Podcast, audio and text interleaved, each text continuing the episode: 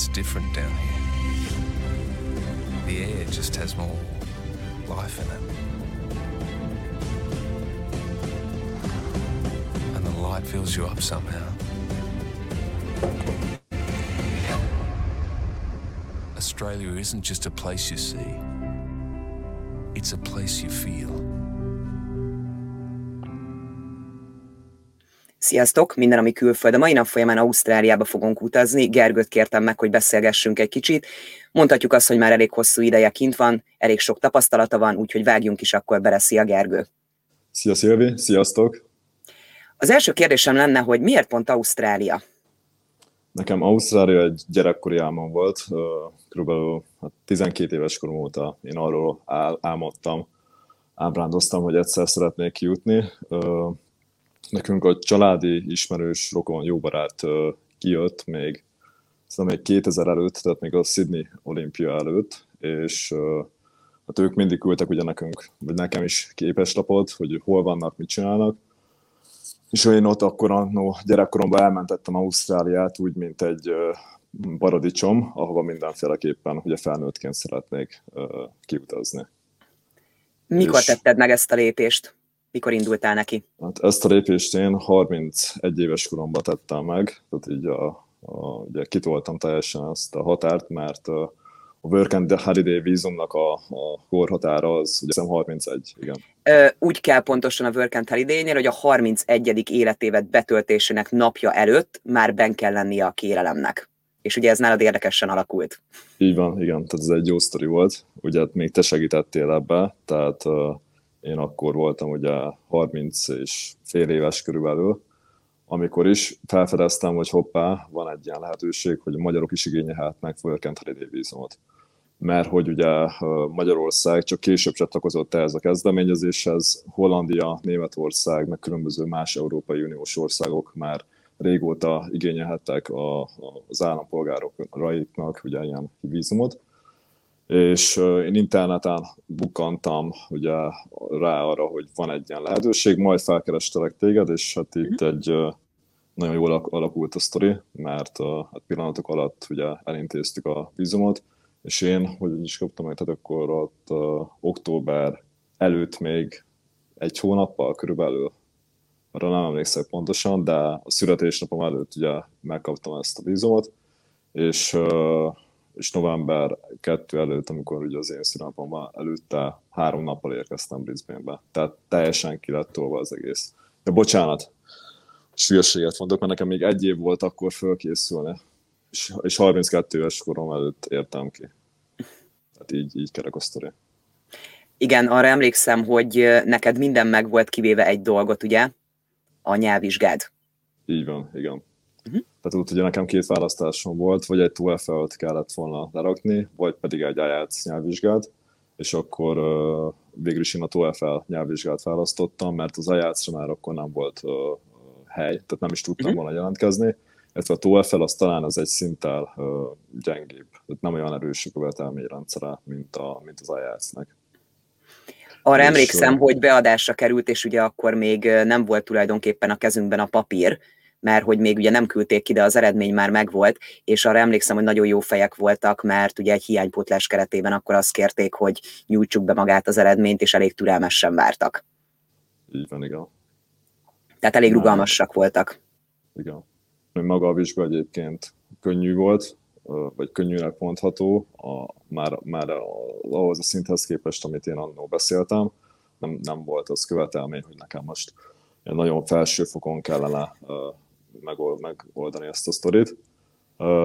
De nyilván felül teljesítettem, tehát arra nem emlékszek pontosan, hogy hány pont volt, de azt tudom, hogy kb. Olyan 40 pont lehetett, és az egy olyan közepes szintűnek felelt meg. Igen, mert ugye a Work and Holiday vízumnál úgy néz ki, hogy ha IELTS-et nézzük, akkor 4 és feles átlagúnak kell lennie, és senkit nem érdekel, hogy milyen modulokból adódik ez össze, az a lényeg ugye, hogy az átlag meglegyen, úgyhogy hála Istennek igen, azt hoztad is elég szépen, és ugye sőt, ahogy említetted, fölre is teljesítettél, tehát ugye megvolt ez a vizsgáredmény, kimentél akkor ugye 32 évesen. Hogy vágtál neki? Tehát említetted, hogy egy évig azért készültél rá. Mi volt a felkészülés? Miért nem csináltad azt, hogy fogtad magadat, megkaptad a vízumot, és azonnal, mert sokan ezt csinálják, hogy azonnal nekivágnak? Két dolog miatt sem, egyrészt anyagilag nem voltam felkészülve, mert Ausztrália azért nem olyan, mint Anglia, hogy kimész egy repülőjeggyel, és akkor majd lesz valami. Tehát Ausztráliában mindenféleképpen úgy érdemes kijönni, hogy legalább 1,5–2 millió forint van az embernek a bankkártyáján. És egyrészt itt volt egy ilyen pénzügyi hátteret is szerettem volna biztosítani magamnak, másrésztről pedig az angolamat is szerettem volna abba az ezt követőre egy évben kicsit feljebb tupírozni, vagy feljebb emelni, mert bár volt egy középszintű nyelvvizsgám, de én azt utána 10 évig körülbelül nem is nagyon használtam az angolomat. Tehát jó, persze pár filmet néztem angolul otthon, de lényegében nem használtam az angol nyelvet komolyabban. Ha jól értem, akkor a vízumhoz szükséges szintet ugye megcsináltad, de viszont nem voltál ezzel úgymondván megelégedve, még igen, akkor is, hogyha felül teljesítetted, mert úgy érezted, hogy neked ugye magasabb kell. Miért gondolkoztál így munkavállalás szempontjából, vagy nagyobb esélyeid vannak szerinted, persze, hogyha magasabb? Én 19 éves koromban kimentem Angliába, és akkor is azt láttam, hogyha minél magasabb ugye valakinek a nyelvtudása, akkor annál jobb munkahelye lesz, és én 19 évesen csak, tehát mindig, hát egy-egy nyárra kimentem, 18 évesen is kimentem egy hónapra dolgozni, majd a Rice követőjébe is kimentem egy nyárra, majd végül is kimaradtam 6 hónapot, és ott azt láttam, hogy egyrészt nagyon nehéz az angol társadalomba szerintem beilleszkedni. Tehát lettek barátaim, de csak bevándorlók közül lengyelekkel voltam jóval, meg nyilván magyarokkal, és az angolomnál akkor is azt éreztem, hogy oké, már akkor volt egy középszintű nyelvvizsgám, de ez ide nagyon kevés. És Ausztráliában ez még inkább igaz, mert az ausztrál angol az sokkal pörgősebb, nem olyan tiszta sokszor, mint a brit angol, és ugye nekünk Magyarországon főleg a brit angolt tanítják.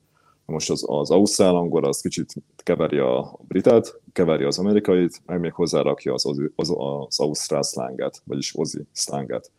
Úgyhogy, és még mellettük nagyon gyorsan beszélnek, rövidítenek, tehát mikor én kiérkeztem, és először hallottam egy igazi ausztrált beszélni, akkor csak pislogtam, hogy úristen, ennek körülbelül a felét értettem, és úgy, hogy ugye én már tanultam, tehát direkt tanultam az ozi szlenget is, próbáltam használni is az első pillanattól kezdve, de ez kevés, tehát ez nagyon kevés. És nyilván az ember ezt itt fogja tudni elsajátítani, ezt otthon már meg lehet alapozni, lehet így is csinálni, ahogy én csinálom, lehet egyből fejest ugrani a mélyvízbe is, igazából mindkettő egy jó megoldás. Hogyha valaki ki akar jönni, akkor csak csinálni kell, just do it. Work and Holiday-jel akkor kimentél. Mennyire volt könnyű munkát találni? Ugye akkor még a Covid helyzet nem volt? Akkor még nem, akkor bushfire helyzet volt, akkor voltak ugye itt Ausztráliában bozó tüzek, úgyhogy itt mindig viccesen mondom, hogy én mindig jókor vagyok jó helyen, és sok ausztrál is kérdezte, hogy mikor jöttem, mert mondtam, hogy a bushfire közepén. Akkor ugye még szabadon lehetett szerencsére utazni, tehát nem volt semmi probléma. Annyi probléma volt, hogy Sydneybe nem is nagyon lehetett közlekedni. Sydney-Melbourne között is rengeteg út le volt zárva, itt Queenslandbe is egy-két út le volt zárva. Én egyébként ugye Brisbane-be érkeztem, tehát itt olyan nagy gond nem volt, de itt is például volt olyan nap, hogy füst volt a város felett. Ez nem egy hétig, tehát nem úgy kell elképzelni, hogy most ilyen óriási nagy gáz volt a helyzet. Ugye Queensland eleve egy szubtrópusi terület, szóval itt nem volt akkora nagy gebasz, hanem inkább délen volt nagy baj, ahol a szél is úgy fújt, és nagyon nagy szárazság volt. Ott tényleg óriási területek leégtek, szóval több magyarországi terület leégett. Az ausztrál állatoknak a koaláknak talán az 50%-a a tűzbe megsemmisült. Ugye az ausztrál emlősállatok egyébként is nagyon érzékenyek, mindenféle környezeti hatásra is, és itt a bozó tűz az tovább bonyolította a szegényeknek a helyzetét. De a munkavállalás, tehát hogy akkor belecsöppentél egy ilyen helyzetbe, kimentél ugye egy Work and Holiday vízummal, mennyire volt könnyű munkát találni, és mennyire találtad meg azt a munkát, amit szerettél volna? El tudtál indulni rögtön abban a pozícióban, ami mondjuk azt mondtad, hogy ezt a célként kitűzted?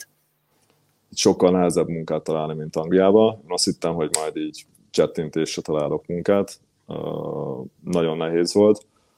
Az elején azt csináltam, hogy eleve elkezdtem kinyomtatni az önéletrajzomat, és bementem olyan boltokba, én azt láttam ki, hogy majd motorkerékpárkereskedésbe leszek szélszes, és itt Brisbane-be elkezdtem az összes motorkerékpárkereskedésbe menni, odaadtam az önéletrajzomat, ugye picit feltupíroztam, egyébként is én szélszes voltam otthon 10 évig, és hát átadtam, ugye a menedzsereket mindenhol megkerestem, leültem velük, elmondtam ki vagyok, mi vagyok, honnan jöttem, miért szeretnék motorokkal foglalkozni. Majd mindenki szépen mosolygósan elvette illedelmesen az önéletrajzot, majd megköszönték, volt róla egyből mondták, hogy sajnos nem fogunk tudni fölvenni, mert most itt is gazdasági visszaesés van, meg egy ilyen különböző bullshit, tehát itt igazából nem volt akkor se gazdasági visszaesés, maximum az adott pozíciók terítve voltak a boltba. De igazából a lényeg az az, hogy sehova nem vettek föl. Az egyik motoros boltból utána visszahívtak, egy HR-es visszahívott, de végül is ő se döntött úgy, hogy felvenne, mert nem volt konkrétan motorkereskedésben tapasztalatom. Én ezt azért találtam ki, mert imádom a motorokat. És úgy voltam vele, hogyha már kijöttem egy új országba, akkor teljesen mindegy, hogy milyen iparágban leszek, úgyis előről kell kezdenem az életemet, tehát akkor már legalább valami olyannal foglalkozzak, ami egyben a hobbim is, tehát így jött az ötlet. Na és akkor utána egy hét alatt realizálódott bennem, hogy ez nem fog menni. Utána elkezdtem vendéglátóhelyekbe menni ugyanezzel a taktikával, meg persze elkezdtem mellette pályázni, akkor már elkezdtem mindenféle állást pályázni, mert itt nagyon magas, viszonylag magasabb életidő, ugye, tehát itt nem lehet azt csinálni, hogy kijössz, mit tudom én, 1,5 millió forinttal, és nem, tehát majd csak nyaralsz. Szóval én itt mindenkinek azt ajánlom, hogy ahogy kijött, el kell kezdeni munkát keresni, sőt, majd mondok a végén egy jobb taktikát, hogy mit kéne csinálni. Visszakanyarodva én utána elkezdtem puboknak is elküldeni az önéletrajzomat, megcsináltam egy RASCQ ilyen tanfolyamot, ami ahhoz kell, hogy itt egy bárba tudj dolgozni. Ott se jártam sikerrel, de igazából nem is nagyon vittem túlzásba, közben egy magyar szegedi, hát most már azt mondom, hogy végül is barát, de akkor még ugye csak egy ismerős volt, ő segített nekem, hogy takarítót keresnek egy magyar cég, és én kezdetben takarítottam. Ez körülbelül 1,5-2 hónapig én egy takarító cégnek dolgoztam. Egyébként ez a klasszikus ausztrál bevándorlási folyamat, hogy kijössz, azt hiszed, hogy majd minden itt megy, majd szépen a helyedre raknak, hogy nem kisfiam, te majd most akkor először kezd a létre a legelején. Tehát így az elején én takarítottam, ami egyébként itt egy nagyon jól megfizetett állás, tehát én $25-30 keres egy takarító egy óra alatt. Szóval és utána hogy alakult a munkavállalás? Utána úgy alakult, hogy Facebook csoportba, magyarok Facebook csoportba beírtam egy bejegyzést, amire több magyar is érdemben reagált, hogy segítenének. Itt leírtam, hogy ki vagyok, mi vagyok, honnan jöttem, tehát mindenkinek ajánlom, hogy egy Facebookon, ugye, vagy bármilyen ilyen más internetes felületen próbálja meg a helyiekkel felvenni a kapcsolatot. Szóval, és ezt már egyébként érdemes otthonról megcsinálni.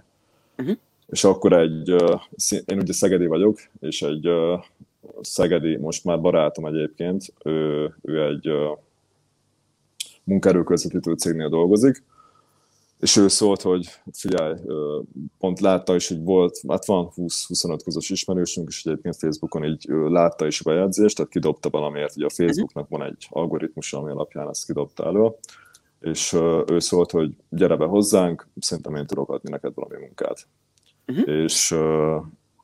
És akkor bementem az irodába, ott volt egy rövid interjú, majd mondták, hogy oké, jöhetek dolgozni, acélvetétes cipőt vegyek mindenféleképpen, és kezdhetek a Brisbane-i porton dolgozni következő héttől.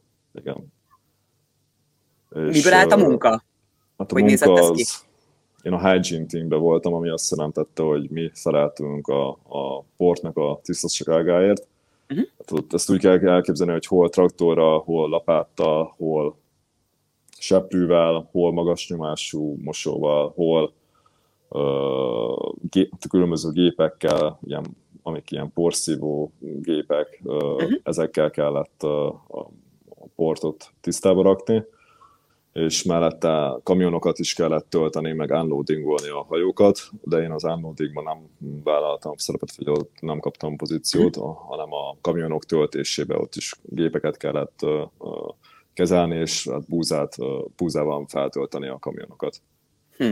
És hát ez egy óriási telephelyet kell elképzelni, ahol tényleg nem is tudom, hogy hány 100 millió tonna búzát, tehát Ausztráliának az egyik legnagyobb búzafeldolgozó cég egyébként, akik import-exporttal is foglalkoznak. Ugye rengeteg a búza, tehát iszonyú mennyiségű Queenslandben a búzának a termése, és ezt közbe küldik mindenhova, mert még New Zealandról is, meg máshonnan is egyébként jött be a hajókon keresztül búza. Az igen. És hát itt egyébként nagyon sok backpackerrel dolgoztam, ami nagyon jó volt azért, mert korombeliek között láttam, meg ugye hasonló pályát jártak be, tehát nagyon jól meg tudtuk egymást érteni. Nyilván Ausztráliában azért csomó nehézsége is van, tehát ez egy gyönyörű ország, de hogyha ide jössz, akkor az elején mindenki küszködik. És akkor mindenkinek ugye megismertem a sztoriát, körülbelül 10 különböző nemzetiségű kollégám volt. Tehát volt kínaitól elkezdve a hollandig, volt német, olasz, ugye nyilván ausztrál, nagyon sok esztóniai volt, tehát észtek voltak még, volt orosz is, de volt dél-afrikai, volt gánai, skót, az angol, igen. Ír. Úgyhogy tényleg nem, egy ilyen nemzeti volt, úgymond a felhozatal. És itt 5 hónapot dolgoztam ennél a cégnél. Majd eltörtem a kezemet, és úgy egy kényszerűváltás történt. Igen. Hát utána én egy szolárcégnél helyezkedtem el, ahol door-to-door salesman láttam. Ez azt jelenti, hogy ajtóról ajtóra jártam a klienseket, minden nap egy különböző területre vezényeltek ki minket, és ott ilyen door-to-door sales-el kellett eladni a napelemes paneleket. Itt egyébként a napelemekre óriási támogatást kapnak a háztartások, ami lényegében azt jelenti, hogy ingyen hozzá lehet jutni a napelemekhez. Tehát, hogyha valaki megigényli, akkor a számlákból vissza tudja fizetni, és most ez egy óriási biznisz itt Ausztráliában. És az ausztrálok egyébként nem szeretik az ilyen kemény munkákat. Ugye ez egy iszonyú kemény munka, mert egy olyan területre kell kimenned, ahol ami nincs előszűrve, ami azt jelenti, hogy rengeteg olyan helyre bekopogsz, ahol esetleg már van szolárpanel, vagy egyszerűen nem érdekli őket, és emiatt rengeteg nemet végig kell, hogy hallgass. És itt ebben a munkában ez volt a nehéz, hogy a nemeket hogy tudod kezelni. Tehát itt körülbelül az arány az volt, hogy 100-ból 1 fog szolárpanelt venni. És nyilván neked végig kell menni azon a 100-on, majd megtalálni azt az egy gyémántot, vagy gyöngyszemet, aki majd vásárolni fog végül is szolárpanelt. És angolod mennyire fejlődött? Fejlődött sokat. Igen, tehát ez egy nagyon jó angol fejlesztő tanfolyam volt. De nyilván itt lett egy pitchem, tehát lett egy sales pitchem, amit begyakoroltam, és hát egy sablon szerint mentem. És hát igen, tehát ez volt a durva, hogy azért a magyar akcentus az viszonylag kemény akcentus, főleg úgy, hogyha valaki még csak 1 évet van itthon, tehát egy év után kezd el levetkőzni a magyar akcentust, és elszállsz szépen lassan. De ez egy nagyon hosszú folyamat, tehát ez egy 10-15 éves folyamat. De mindenki, aki Magyarországról jött, van akcentusa, ezzel nem nagyon kell törődni, ezt lehet finomítani, de ez évekbe fog telni. Meg az volt itt még a szerencsém, hogy a team leader, ő angol tanár is volt. Tehát itt mellette én minden nap kaptam egy angol képzést is, úgyhogy ez egy win-win szituáció volt. Mert reggeleket úgy kezdtük, hogy minden nap reggel 10-től délig egy tréning volt az irodában, majd déltől 4-ig mentünk ki a területre, és minden nap máshol kopogtattunk. Tehát minden nap Brisbane-be körbe mentünk az összes suburbbe, tehát az összes negyedben végigjártam, tényleg már olyan szinten végig kopogtattuk, hogy a lábamon a köröm az lila lett, mert a cipő kitörte, mutató ujjamon az ujjam az vérholyagos lett a sok kopogtatástól, szóval ez kemény munka volt, bár ez csak 4 óra per nap, de mégis talán fizikailag nem azt mondom, hogy ez kemény volt, inkább pszichésen volt kemény. Tehát a nemeket ugye, hogy tudod kezelni.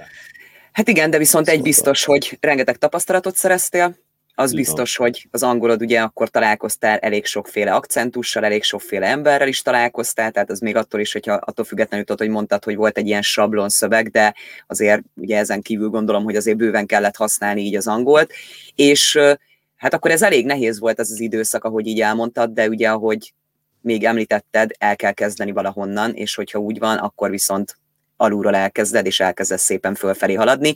Mi történt utána? Hol tartasz? Most gondolom a Work and Holiday után tervezted, hogy vagy maradok, vagy nem maradok.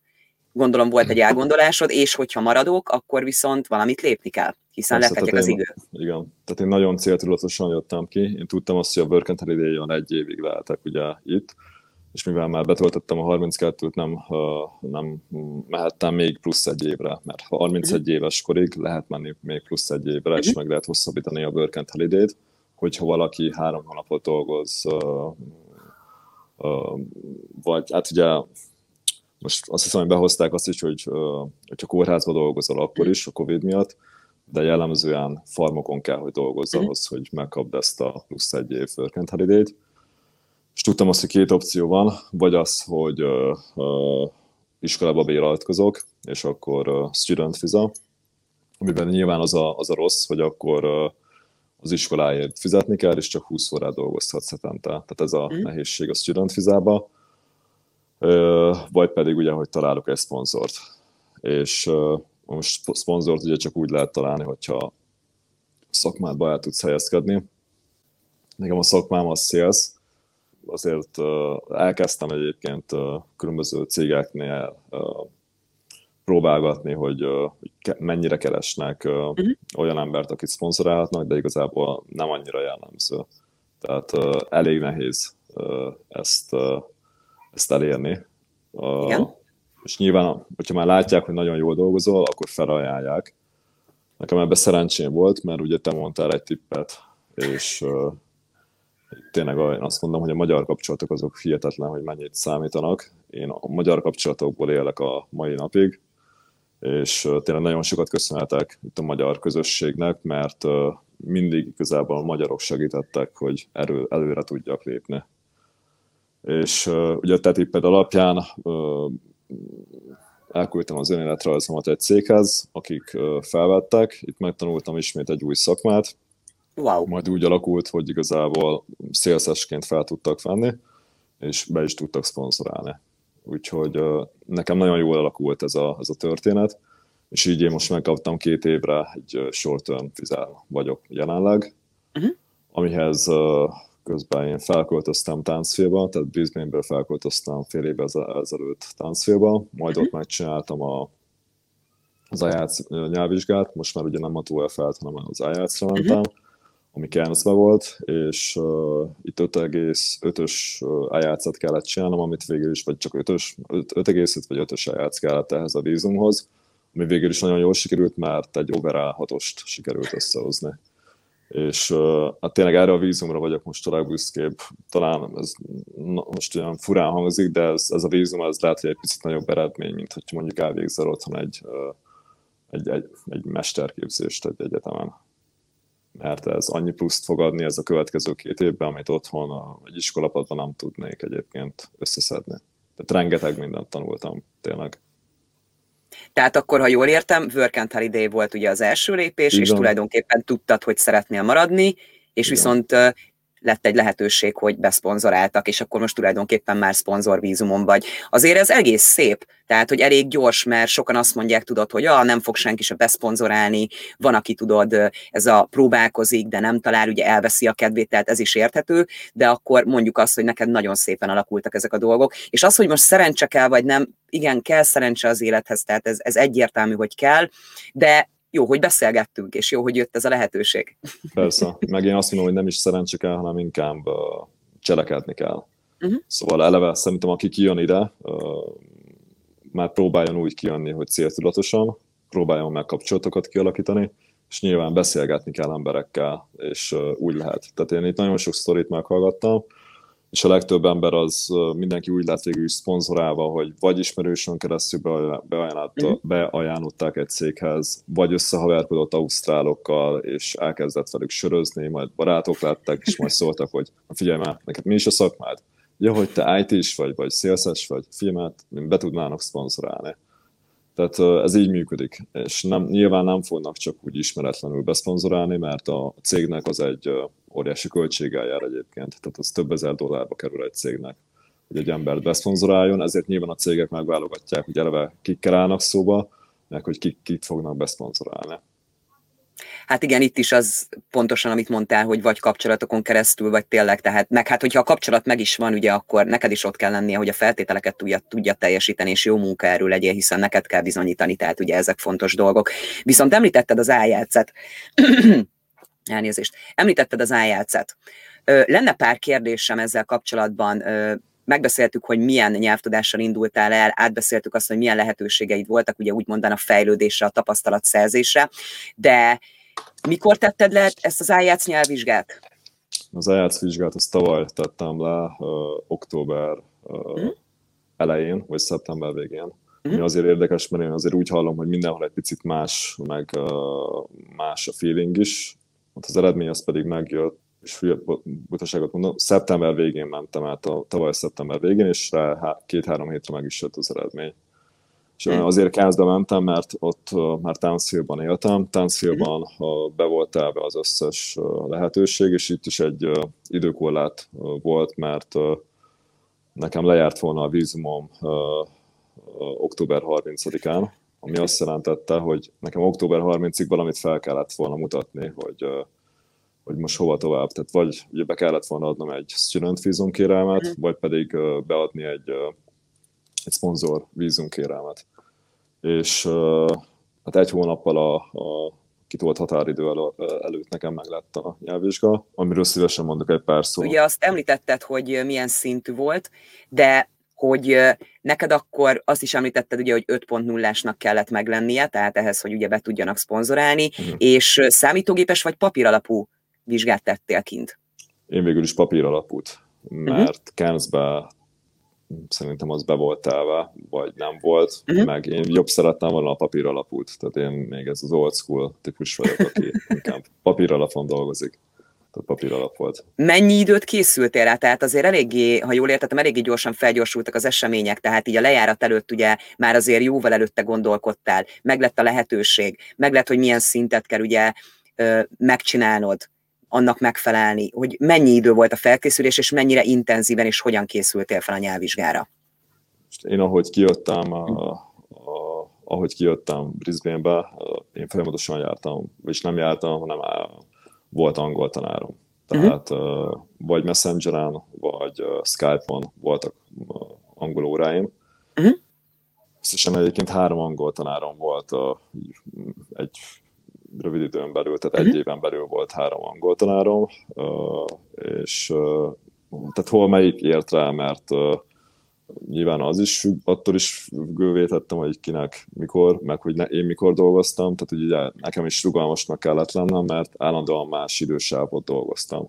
És akkor volt olyan, hogy amikor, ugye volt olyan, hogy már megvolt egy bevett szisztéma, de akkor nekem jött egy másik munka, akkor teljesen más időpontokban dolgoztam, innentől kezdve borult az angolóra, de csomószor nekem emiatt is kellett váltani. És én folyamatosan, tehát én azt ajánlom, hogy ha ki is jön valaki, akkor legalább heti 2 angol órát próbáljon meg beiktatni. Egyébként mióta megvan az IELTS nyelvvizsgám, azóta sajnos nem járok angolra, úgyhogy majd most szeretnék visszatérni, vagy tehát nincs angol órám. És picit vissza is fejlődtem grammarbe szerintem, tehát így a nyelvtanban, meg talán azt érzem, hogy tehát muszáj folyamatosan forszolni az embernek az agyát, hogy tanulni. De a heti 2-vel nagyon szépen fel lehet húzni bárkinek az angolját. Mennyire intenzíven volt? Akkor te ezt a heti kettőt tartottad, vagy így a nyelvvizsga előtt mennyi idővel kezdtél itt tényleg intenzíven rátagolni? A nyelvvizsga előtt volt egy másfél hónap, ami nagyon intenzív volt, ott heti kettő, három, négy. Tehát inkább, igen, 4, 5, talán az utolsó héten 5 is volt. De én az utolsó másfél hónapot húztam meg, egy másfél hónapot. Tehát előtte csak 2 volt, utána az utolsó hónapban ott tényleg, ami a csövön kifért, amikor lehetett, akkor angoloztam. És akkor egy angoltanárral csináltad ezt az intenzív felkészülést, vagy tényleg az, hogy akkor többel, és akkor így próbáltad beosztani az időt? A végén már csak egyel. Mit találtál a legnehezebbnek? Tehát melyik modult? Mi volt számodra a legnehezebb? Nekem a legnehezebb talán az eszéírás. Ugye a férfiak egyébként is nem szeretnek olyan bőnyárasan fogalmazni, vagy legtöbb, ugye meg nem tudunk rizsázni, vagy nem annyira.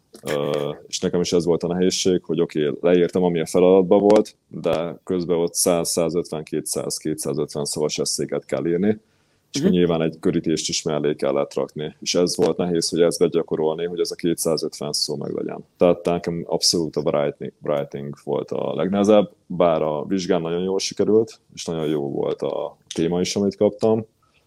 2 writing van egy rövid eszé, meg egy hosszú. A rövid az egy ilyen baráti levél volt, hogy egyik ismerősöm eljönne arra a helyre, ahol én jelenleg élek, és akkor, hogy mit mutatnék meg neki. És hát ez nagyon jó. Tök jó téma volt, mert ugye én akkor Townsville-ben éltem, teljesen adott volt a téma, hogy előtte csomó ilyen utikalauszt meg neten is bújtam, hogy mit lehet megnézni Townsville körül. Tehát azt tényleg szuperul leírtam. A hosszú eszé az is egy jó téma volt, de ősz, megmondom őszintén, arra nem emlékszek, de az is tetszett, tehát könnyen tudtam róla írni. Úgyhogy a writing az jól sikerült, abszolút jól. Igen, azt mondják, hogy azért nem mindegy, hogy fogod ki ugye a témát, mert lehet, hogy abszolút még magyarul se tudnál róla írni, nem, hogy ugye egy másik nyelven, tehát azért az így elég nehéz, hogy milyen témát fogsz ki, de hát akkor ez is jól sikerült, ahogy mondod. Sőt, ugye azt is mondják, hogy még az ausztrálok vagy angolok is nem tudnak 10-est csinálni IELTS-ből, vagy 9-es, nem tudom most mennyi a max pontszám, de olyan szigorú, hogy tehát, hogyha bármilyen helyesírási hibát vétesz, akkor már pontlevonással. Egy statisztika szerint ugye úgy néz ki, hogy 0-9-ig pontozzák az IELTS-et, tehát ezért is ugye nagyon sokan szeretik, mert van nagyon sok országban elfogadott, nagyon sok egyetem elfogadja, és plusz ugye az, hogy biztos, hogy kapsz rá valamit. Tehát a 0-9-ig valamit ugye kapsz, tehát valamit fel tudsz mutatni, hogyha lehet így mondani, és azt mondják, hogy ahogy te is mondod, hogy az angol anyanyelvűek sem tudják a 9-est elérni. Miben kaptál segítséget így a felkészülés során? Tehát akkor nézzük az utolsó másfél hónapot, tehát ugye mondtad, hogy az eszé, azt gondolom, hogy akkor arra nagyon ráfeküdtetek, de mi az, amire még készültetek? Mi az, ami szerinted nagyon fontos része volt ennek a másfél hónapnak, ami segített abban, hogy meglegyen ez a szintű eredményed? Igazából az összes modulra kellett figyelni. Tehát mind a szövegértés, mind a listening, mind pedig a beszédre rá kellett gyúrni. Talán a legtöbbet a writing-gal foglalkoztunk, de mellette az összes többi modullal ugyanúgy kellett foglalkozni. A beszéd az jól ment, azzal foglalkoztunk a legkevesebbet, és végül is a vizsgán a listening sikerült a legrosszabbul, mert az csak 5,5-es lett.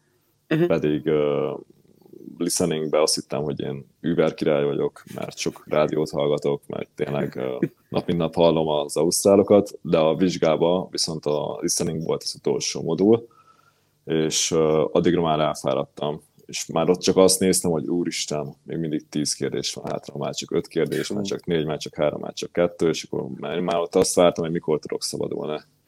Már elegem volt belőle. Tehát ez egy 4 órás vizsga, amit végigülni és végig koncentrálni, az tényleg kemény. Egy napon volt neked az írásbeli meg a szóbeli részek? Egy napon. 8-tól volt a vizsga, és délre lett vége, azt hiszem, és 1-től volt a szóbeli. Tehát viszonylag gyorsan le lett zavarva. Szóbeli az egyébként teljesen jól sikerült, attól sem kell félni, igazából magától, a vizsgától azt kell, hogy mondjam, hogy nem kell félni, csak tanulni kell rá, megismerni a modulokat. Tehát, hogyha már ismered a modulokat, akkor nagy meglepetés az nem érhet. De akkor javasolnád, hogyha valakinek megvan, hogy milyen szintet kell elérnie, mondjuk IELTS-nél, mondjuk egy vízumhoz, hogy tanárt vegyen igénybe? Hogyne. Tehát ez alap. A tanár nélkül szerintem ezt nagyon nehéz megcsinálni. Én itt nagyon sok olyan sztorit is hallok, hogy nem volt tanár, hanem elment mindig vizsgázni az illető. Nem egy, nem két, nem három ilyen ember van, aki elment 5-ször, 6-szor, 7-szer, 10-szer, és addig mentek, ugye, amíg nem sikerült. Meg lehet csinálni így is, csak szerintem nyilván jobb, hogyha van angol tanárod, mert akkor nincs benne ez a másik költség, meg ez a kidobott pénz ugye a vizsgára. Tehát, hogy nem az van, hogy mész, igen. Így van, mert közben ugye telik az idő. Tehát nekem az idő miatt sem lehetett volna kísérletezni, tehát nem lett volna célra vezető. Nekem arra kellett menni, hogy itt egyszer elmegyek, és akkor az meglegyen 100%-ig.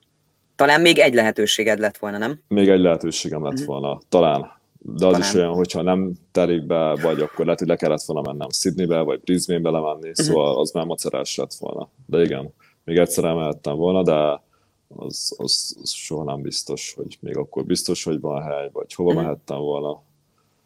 Szóval én itt mindenféleképpen arra az egy dátumra rágyúrtam, és ami a csövön kifért. Még egy olyan kérdésem van így a felkészüléssel kapcsolatban, hogy neked mennyire volt hatékony az, hogy online tanultál, és egyedül úgy mondván ugye a tanárral. Én jobban szeretek egyébként face-to-face tanulni, nehezebb online, de ugyanúgy fel lehet készülni.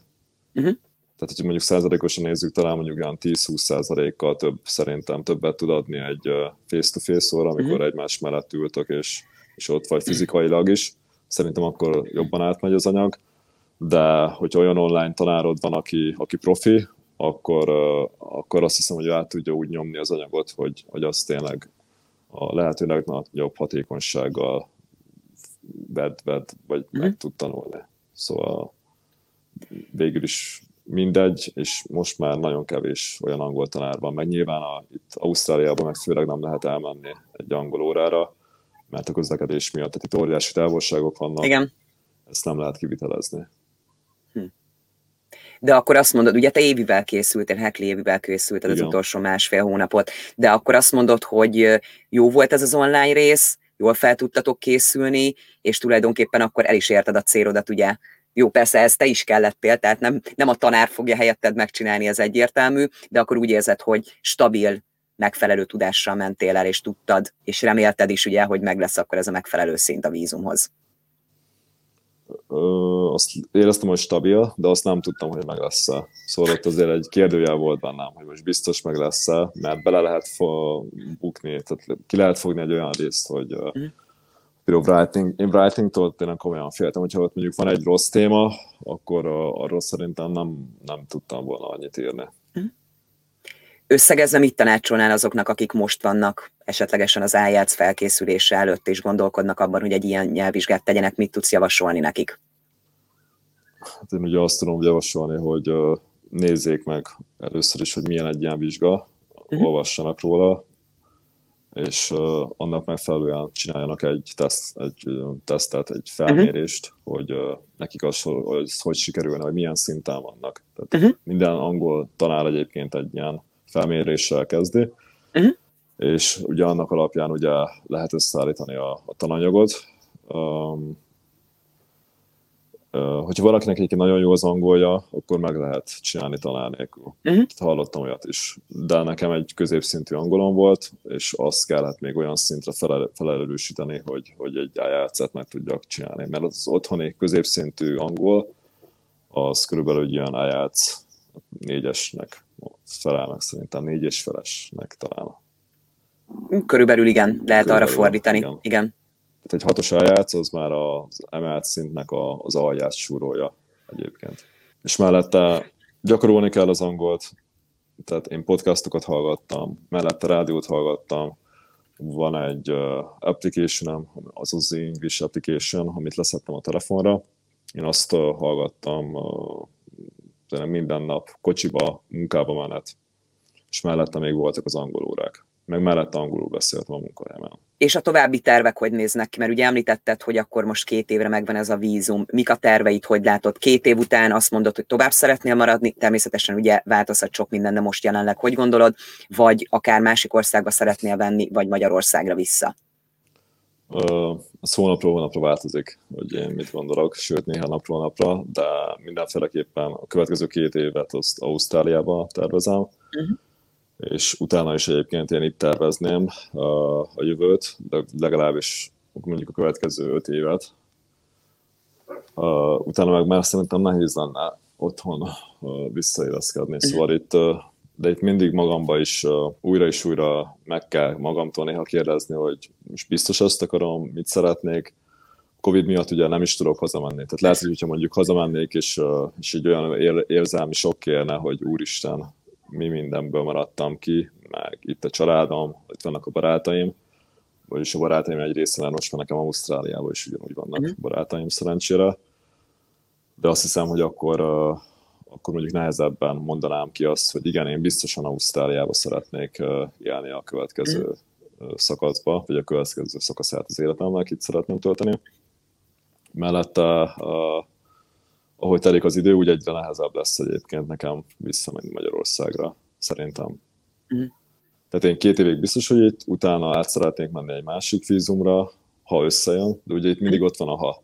Persze. Szóval én próbálom ezt ilyen rugalmasan felfogni, ha összejön, ha nem, nem, nem. Abba is gondolkoztam, hogy mi lenne, hogyha átmennék innen Új-Zélandra, de az már komplikált lenne. Meg én is most már 33 éves vagyok, szóval nem ugrálhatok. Hát igen, hú. Valaki azt mondja, hogy hú, mennyi, valaki igen. Azt, hogy még csak, de én már azt mondom, hogy hú, már 33 vagyok, és szeretnék lassan megállapodni, megtalálni azt, hogy tényleg először is meg szeretném azt találni, hogy én most Magyarországon képzelem a jövőt, vagy igen. Ausztráliában, tehát először a helyt szeretném megválasztani, majd ahhoz mondjuk felépíteni egy vállalkozást, majd ahhoz mondjuk majd jön a többi, ugye, tehát család, párkapcsolat, stb. Hát nagyon szépen köszönöm akkor a beszélgetést, köszönöm a rengeteg tapasztalatot és információt, és akkor én további szép estét kívánok neked. Nincs mit, remélem, hogy segítettem ezzel, meg a többieknek is sikerült egy kis pluszt nyújtani, és hogyha pedig van bármi ilyen kérdés, én szívesen segítek tényleg bárkinek. Értem, van egy blogom, az oziadventures.travel.blog, amit nyugodtan bárki követhet, és itt szeretnék majd később évben olyan témákat is bedobni, meg egyébként eddig is csomó olyan téma van a blogon, ami a magyaroknak, vagy aki ki szeretne ide jönni, az segíthet. A leírásba mindenképpen ezt is bele fogom tenni a blogodat. Én köszöntem szépen, akkor további szép estét, szia-szia! Szia-szia!